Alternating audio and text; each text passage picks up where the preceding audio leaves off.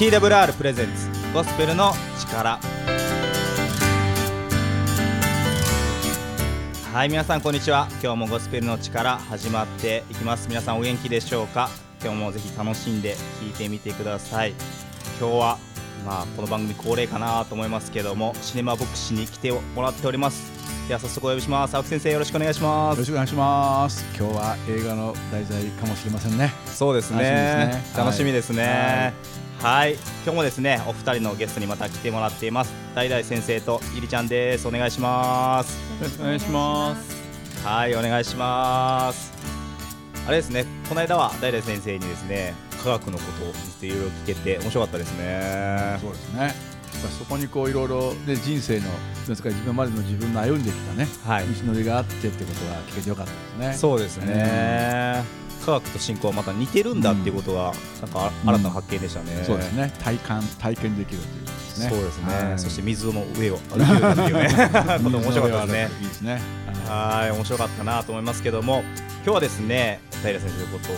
聞きながらですねもしかしたら映画に行くかもしれませんね。ね。楽しみです。はい。楽しみですね。じゃあ今日もぜひ皆さん楽しんでお聴きください。ではここで一曲お送りします。おっさん美でメダデの歌。大阪は西成。挫折失敗を繰り返してきたおっさんらが寝食を共にし再起をかけて立ち上がる小さなメダデ教会彼らを本気にさせたけったいなおばちゃん牧師とおっさんらの物語戦艦のつわものぞろい。集まるこの街石なりで過去を悔い改め生き直さんかと迫るおかんが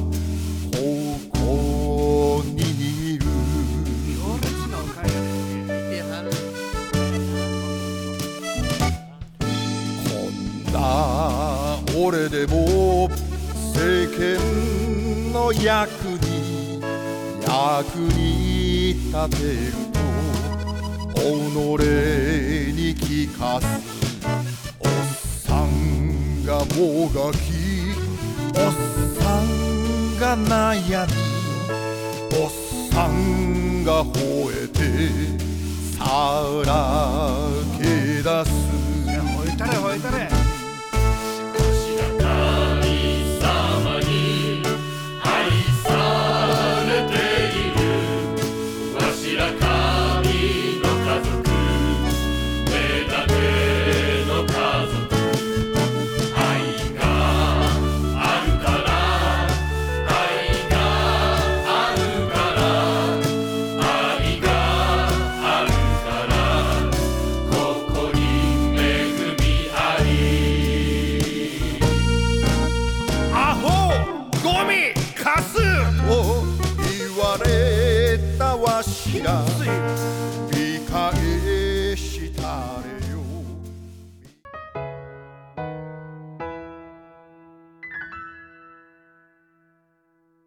はい。では今日はですね大々先生にまた大々先生のことをですね少し聞いていきたいなと思ってるんですけど大々先生好きなことであったりとか好きなものとかあるんですか？そうですね。結構まあ映画とかをよく見るんですけど中でも「ハリー・ポッター」が一番好きです。あハリー・ポッターが好きなんですか？出ました。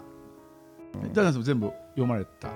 僕ちょっと活字が苦手なんで、はい、あの本として読んでないんですけど、うん、ただその原作のよなんていうかな読み聞かせというかのやつで全部聞きました。あ。聞いた。すごい。現代ですね。じゃ長いんじゃないあれそんない長いです。多分十何時間とか。十何時間。すごい、ね、あるやつを全作見まし聞きました。あおあじゃあの映画は見た？映画はもちろんあの最近の「ファンタスティック・ビースト」見ました、うん、おおそちらもちゃんとされてるんですね。スピンオフまで見てるんですね すごいすごい。そうですか。えハリー・ポッターはどういう出会いどういう出会いっていうかどんなふうにして好きになってたんですか？そうですね。多分一番初めが何歳？2001年ぐらいですよね、うん、確か、はいはい、多分僕その時が5歳6歳ぐらいで、うん、なんか当時はなんやろこの映画ぐらいだったんですけどなんかまあ見てるうちになんか非日常にあの入り込んでいくような形のところがめちゃくちゃ好きで、なんかおもろいなと思いながら夢中になってました。話の筋とかは普通にこう終えていたですか？あれなんか結構だんだん複雑になってきますよね。複雑ですね、うん、もうだから何週も何週もして、うん、あのあの時の言ってことここ出てるやんとかめっちゃありますね。なるほどねそうですか。結構じゃあそういう「ハリー・ポッター」含めなんかそういう非日常的なのが好きなんですか？そうです。なんか没入感があるような感じがやっぱり僕は好きやなと思います。でもなんかねでも理科が好きで、うん、科学と ね、どうですか？そこら辺は自分の中では。確かにまあやっぱ科学実験も非日常を届けてるので、うん、そういうのは共通かなと。ああなるほどね。だから水の上はね。そうですね。歩くわけですね。なるほどなるほど。そうですか。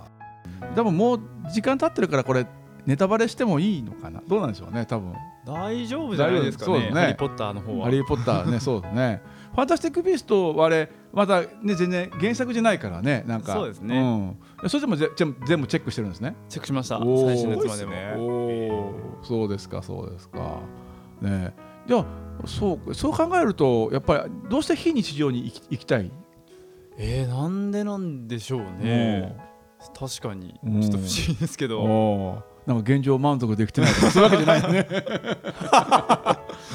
ねあの非日常にこう逃げていきたいみたいな。なんでなんでしょうね。うん、子供心があるからなんですかね。あそうですよね。多分ね。うん。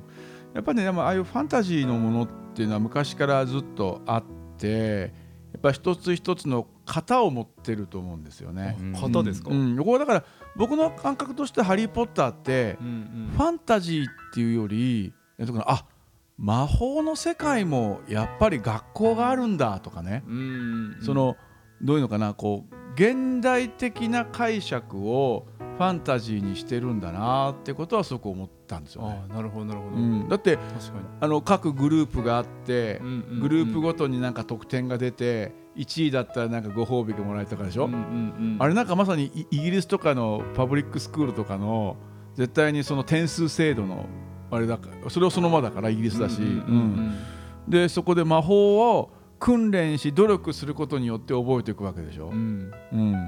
ああいう設定ってすごくなんか現代的だなっていうそうですね、うん、確かに、うん、テストで点取るわけでしょ？魔法の、なんかあれでもさ。ありますね、うん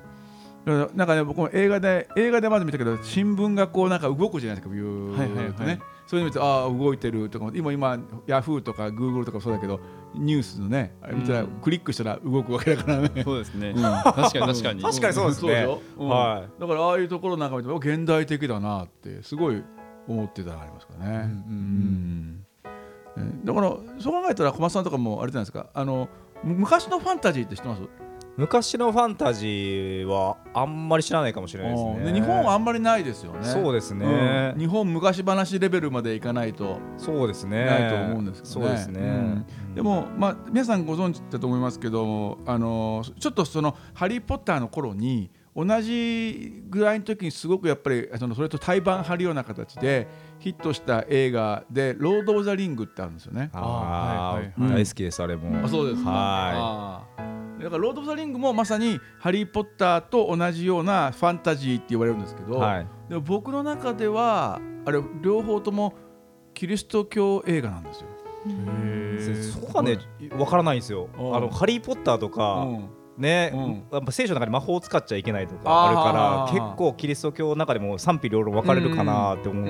映画でえーでどこにこうキリスト教要素があるのかなっていうのは、ね、そうなんですよ。だからあのハリー・ポッターの僕実はあのこれみんなにそう言ってもなかなか信じてもらえないんですけどあの1作目の賢者の石を見た時にそのあの一番のラスボス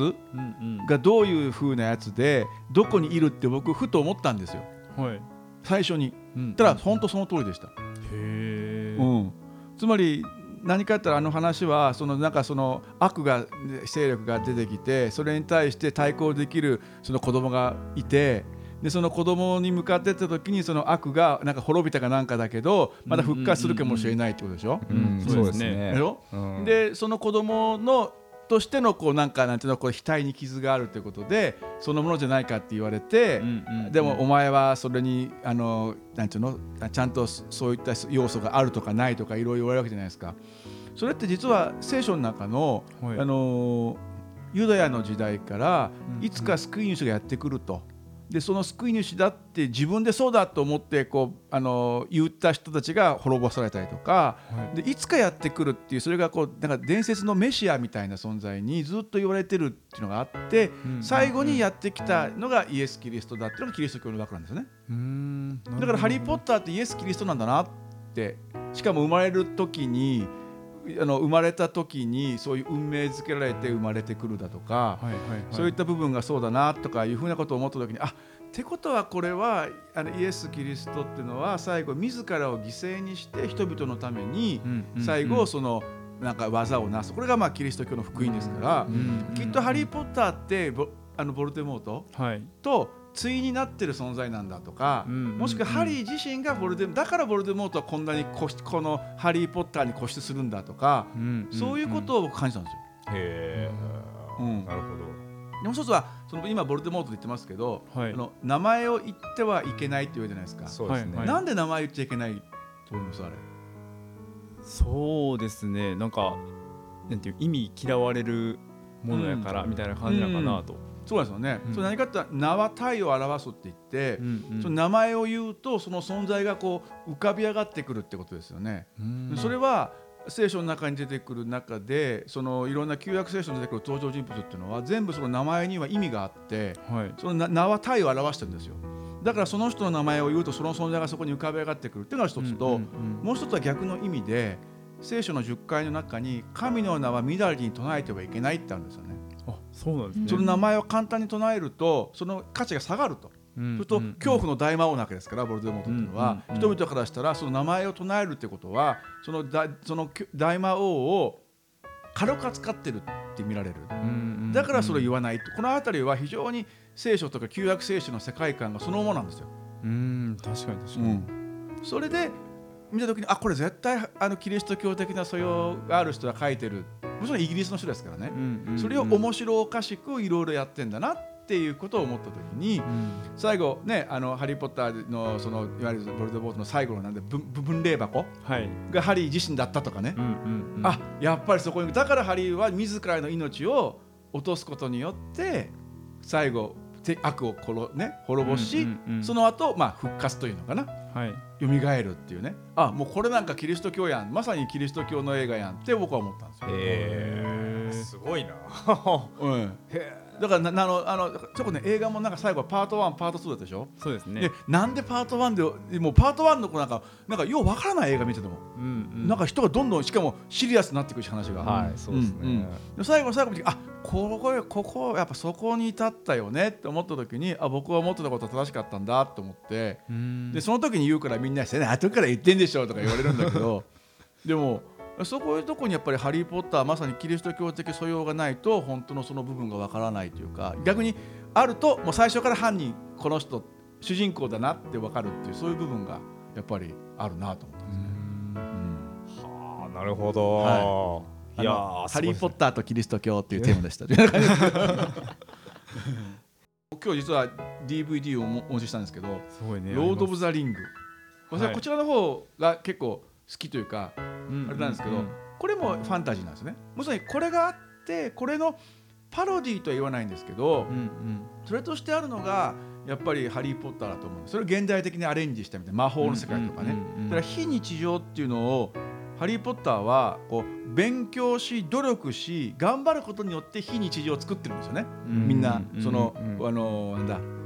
ホグワーツ、はい。ね、だからロード・オブ・ザ・リングの世界ではもう最初からそれがあるんですよ。うん。その中で実はあの描かれてるのは何かってなんかそのこの中に出てくるあのサウロンっていうのがあの悪の王様がいてね、うん、でその人があのなんかその人を誘惑する指輪を作るんですよ。はいはいはい、でそのその中にすごい力があってそれをその指輪を手にするとすごい何でもできるそのサウロンの同じような力を手にするんだけど、うん、逆にそれを手にそれを手にした瞬間に悪の道に入っていくみたいな話なんですね。うん、そるとそれ人間の誘惑とかさそういったことについての思いであるし実は聖書が言っている罪っていう概念っていうのはそういうところにあるわけで悪いことをする悪いこと一個一個が罪なんじゃなくって誘惑される気持ちに負けてしまうと次の世界に落ちるみたいなね。これはあのスター・ウォーズのダース・ベイダーとも共通する部分なんです。あなるほど。そこにつながるわけですね。そうですそうですなるほど、うん、いやこれ本当なんですよ。でそれを書いたこのあのロード・オブ・リング書いたトールキンというのはクリスチャンで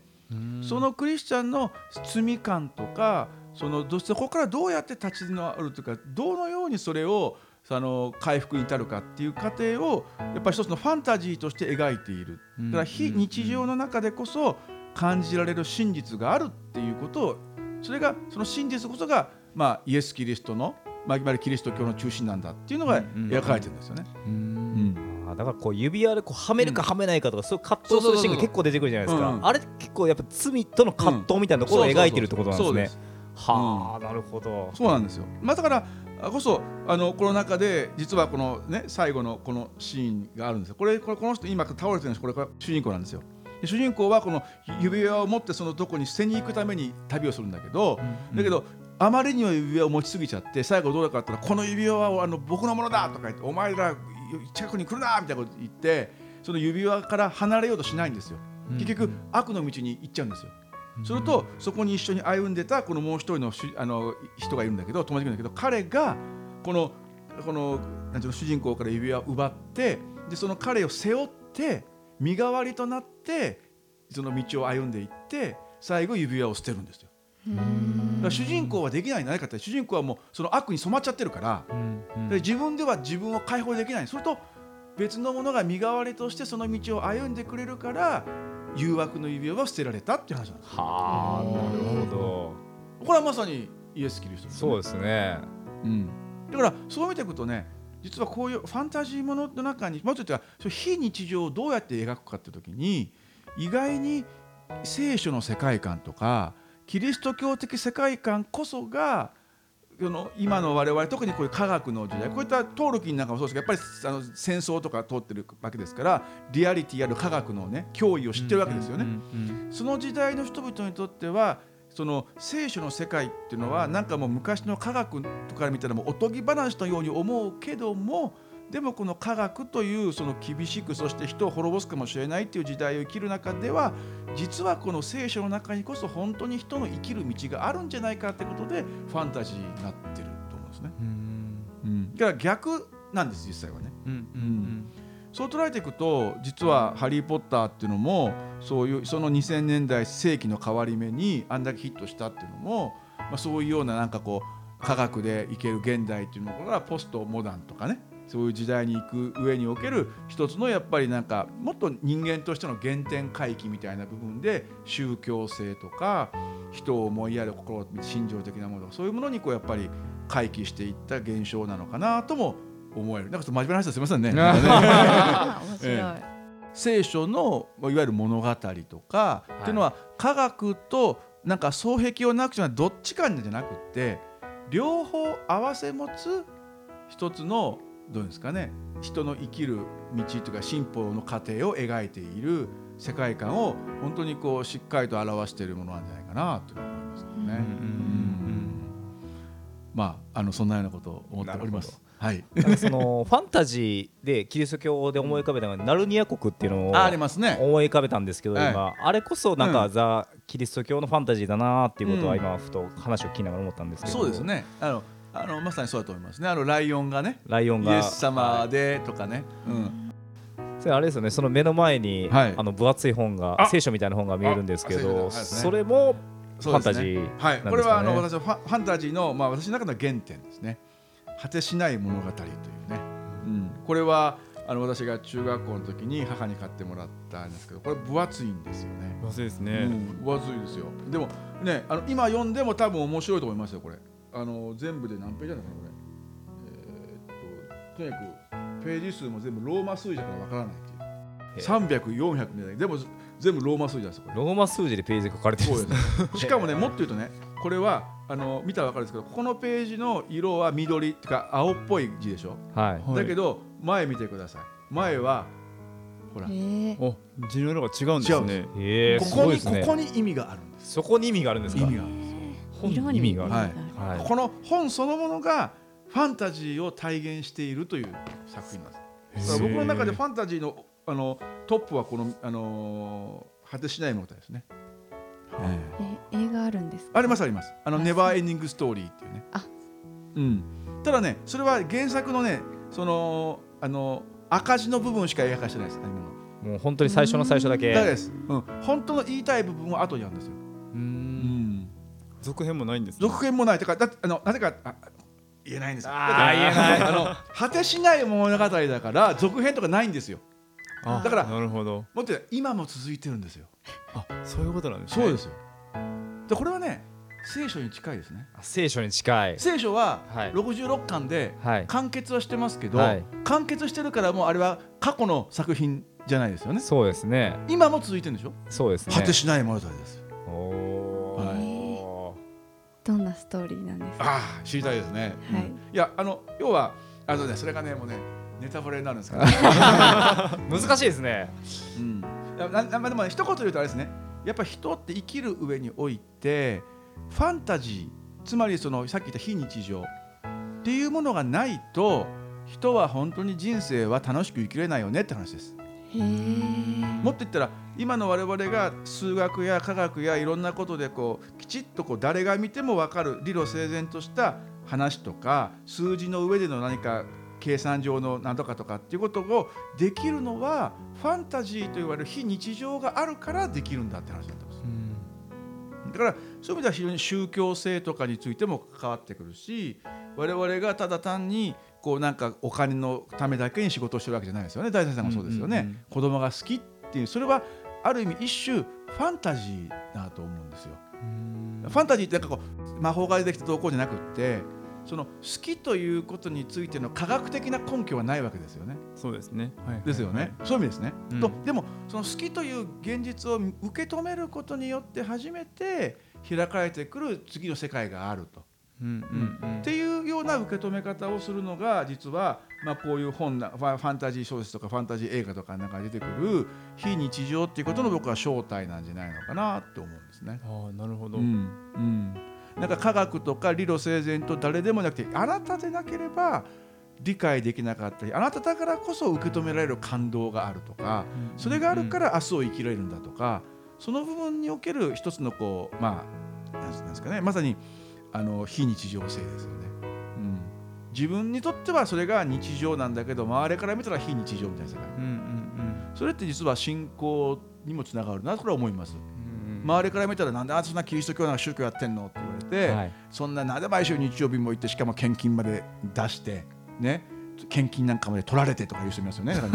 してまでなぜそんなことそんなバカそんな絶対にあの騙されてるよって人いますよ。はい、でもいやそれは私にとっては捧げることであり私にとっては一つの大事なことなんですっていうね、はい、そこにおけるその人にとっての日常は周りから見たら非日常あの人はなんかお花畑を生きてるファンタジー世界生きてるって言われるかもしれないけど、はい、本人にとってはそれが本当に生きるための大事な糧になってるその部分を実はこういう映画とかは我々に提供することになるんですね。うん。だからこう没入していくというかそ,、ね、そこにはまっていくのかもしれないですね。そうですねそういう部分があってこそ子供って楽しく生きれますよね。そうですね。うん子供時代どうですか？なんかこういろいろとこうなんていうの世界がたのこう広がる感覚っていうのを今だったら分かるけどその時は普通に思ったかもしれないけどでもどんどんと広がっていく世界観ってあったじゃないですか。そうですね、うん、うん、そういうのをやっぱり一つ一つ感じられるそれをでも大田先生は科学実験ということを通して子どもたちを導いているわけですから 素晴らしいですよね。今ってこうリアル、現実がすごく大事で数字が求められる時代、うん、成果結果が求められる時代だし、なんかこう非日常的なことはなんだその非日常的はっていう、一周されてしまう時代においてやっぱりそれでファンタジー、非日常がすごく大事なんだなっていうのを今日改めて先生の話聞きながら思わされましたね、それがないと人は生きれないんだっていうところがあるのかなと思いましたね。だからね子供たちが泣いてる時に手を差し伸べて大丈夫だよって言ってあげる一言っていうのは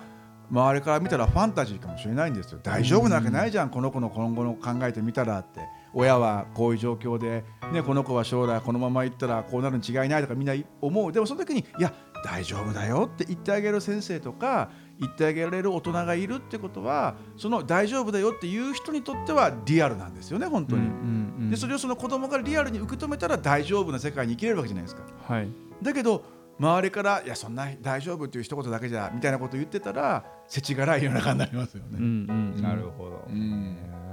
だから信仰とかだからキリスト教っていうのは僕は人が生きるこの現実を生きる上においての力にならなきゃ意味がないと思ってますね。はあ。えー、考えさせられますね。はい、いや皆さん聖書読んでみたくなりました？ね、ファンタジーも見て聖書も読んでぜひ自分のこう非日常というかねファンタジーを紡いでいってほしいですね。うん、すね。はい。はい。ということでまたお時間になりましたけども。あもうこの時間ですか？はい。決まりの この感じですけど、あのどうでした？ゆりちゃんとか今日えー、あの私もあのファンタジーとかって非聖書的だとか言って敬遠されることとかもあると思うんですけど私も SF とかファンタジー今まであんまり見てなかったんですけどそういう視点で見ると楽しめそうだなと思いました。はい、ぜひ見てください。はい。大先生はいかがだったでしょうか今日そうですね僕自身そのまあキリスト教とかっていうところがあんまり分かんないところでもあるんですけどなんかその実はそれが土台になっててそういう身近なものから意外と学べるっていうのが知れてよかったです。ありがとうございます。いいですね。なんか身近にこう聖書を感じられたのがすごい良かったなっていうことを思いましたね。はい。ということで 今日もこの辺で終わりにしたいなと思っております。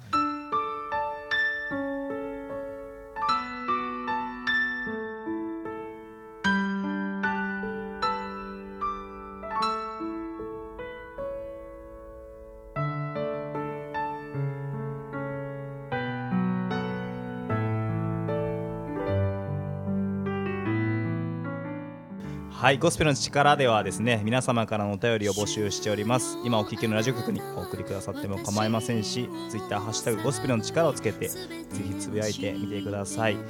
聖書も無料でお配りしますので TWR のホームページに行ってくださって聖書お取り寄せホームからぜひお取り寄せください。ホームページの URL は twrjp.org になってます。ぜひ聖書をお取り寄せしてぜひ読んでみていかがでしょうか？はいということで今日のゴスペルの力この辺でお別れになります。今日もありがとうございました。ありがとうございました。ありがとうございました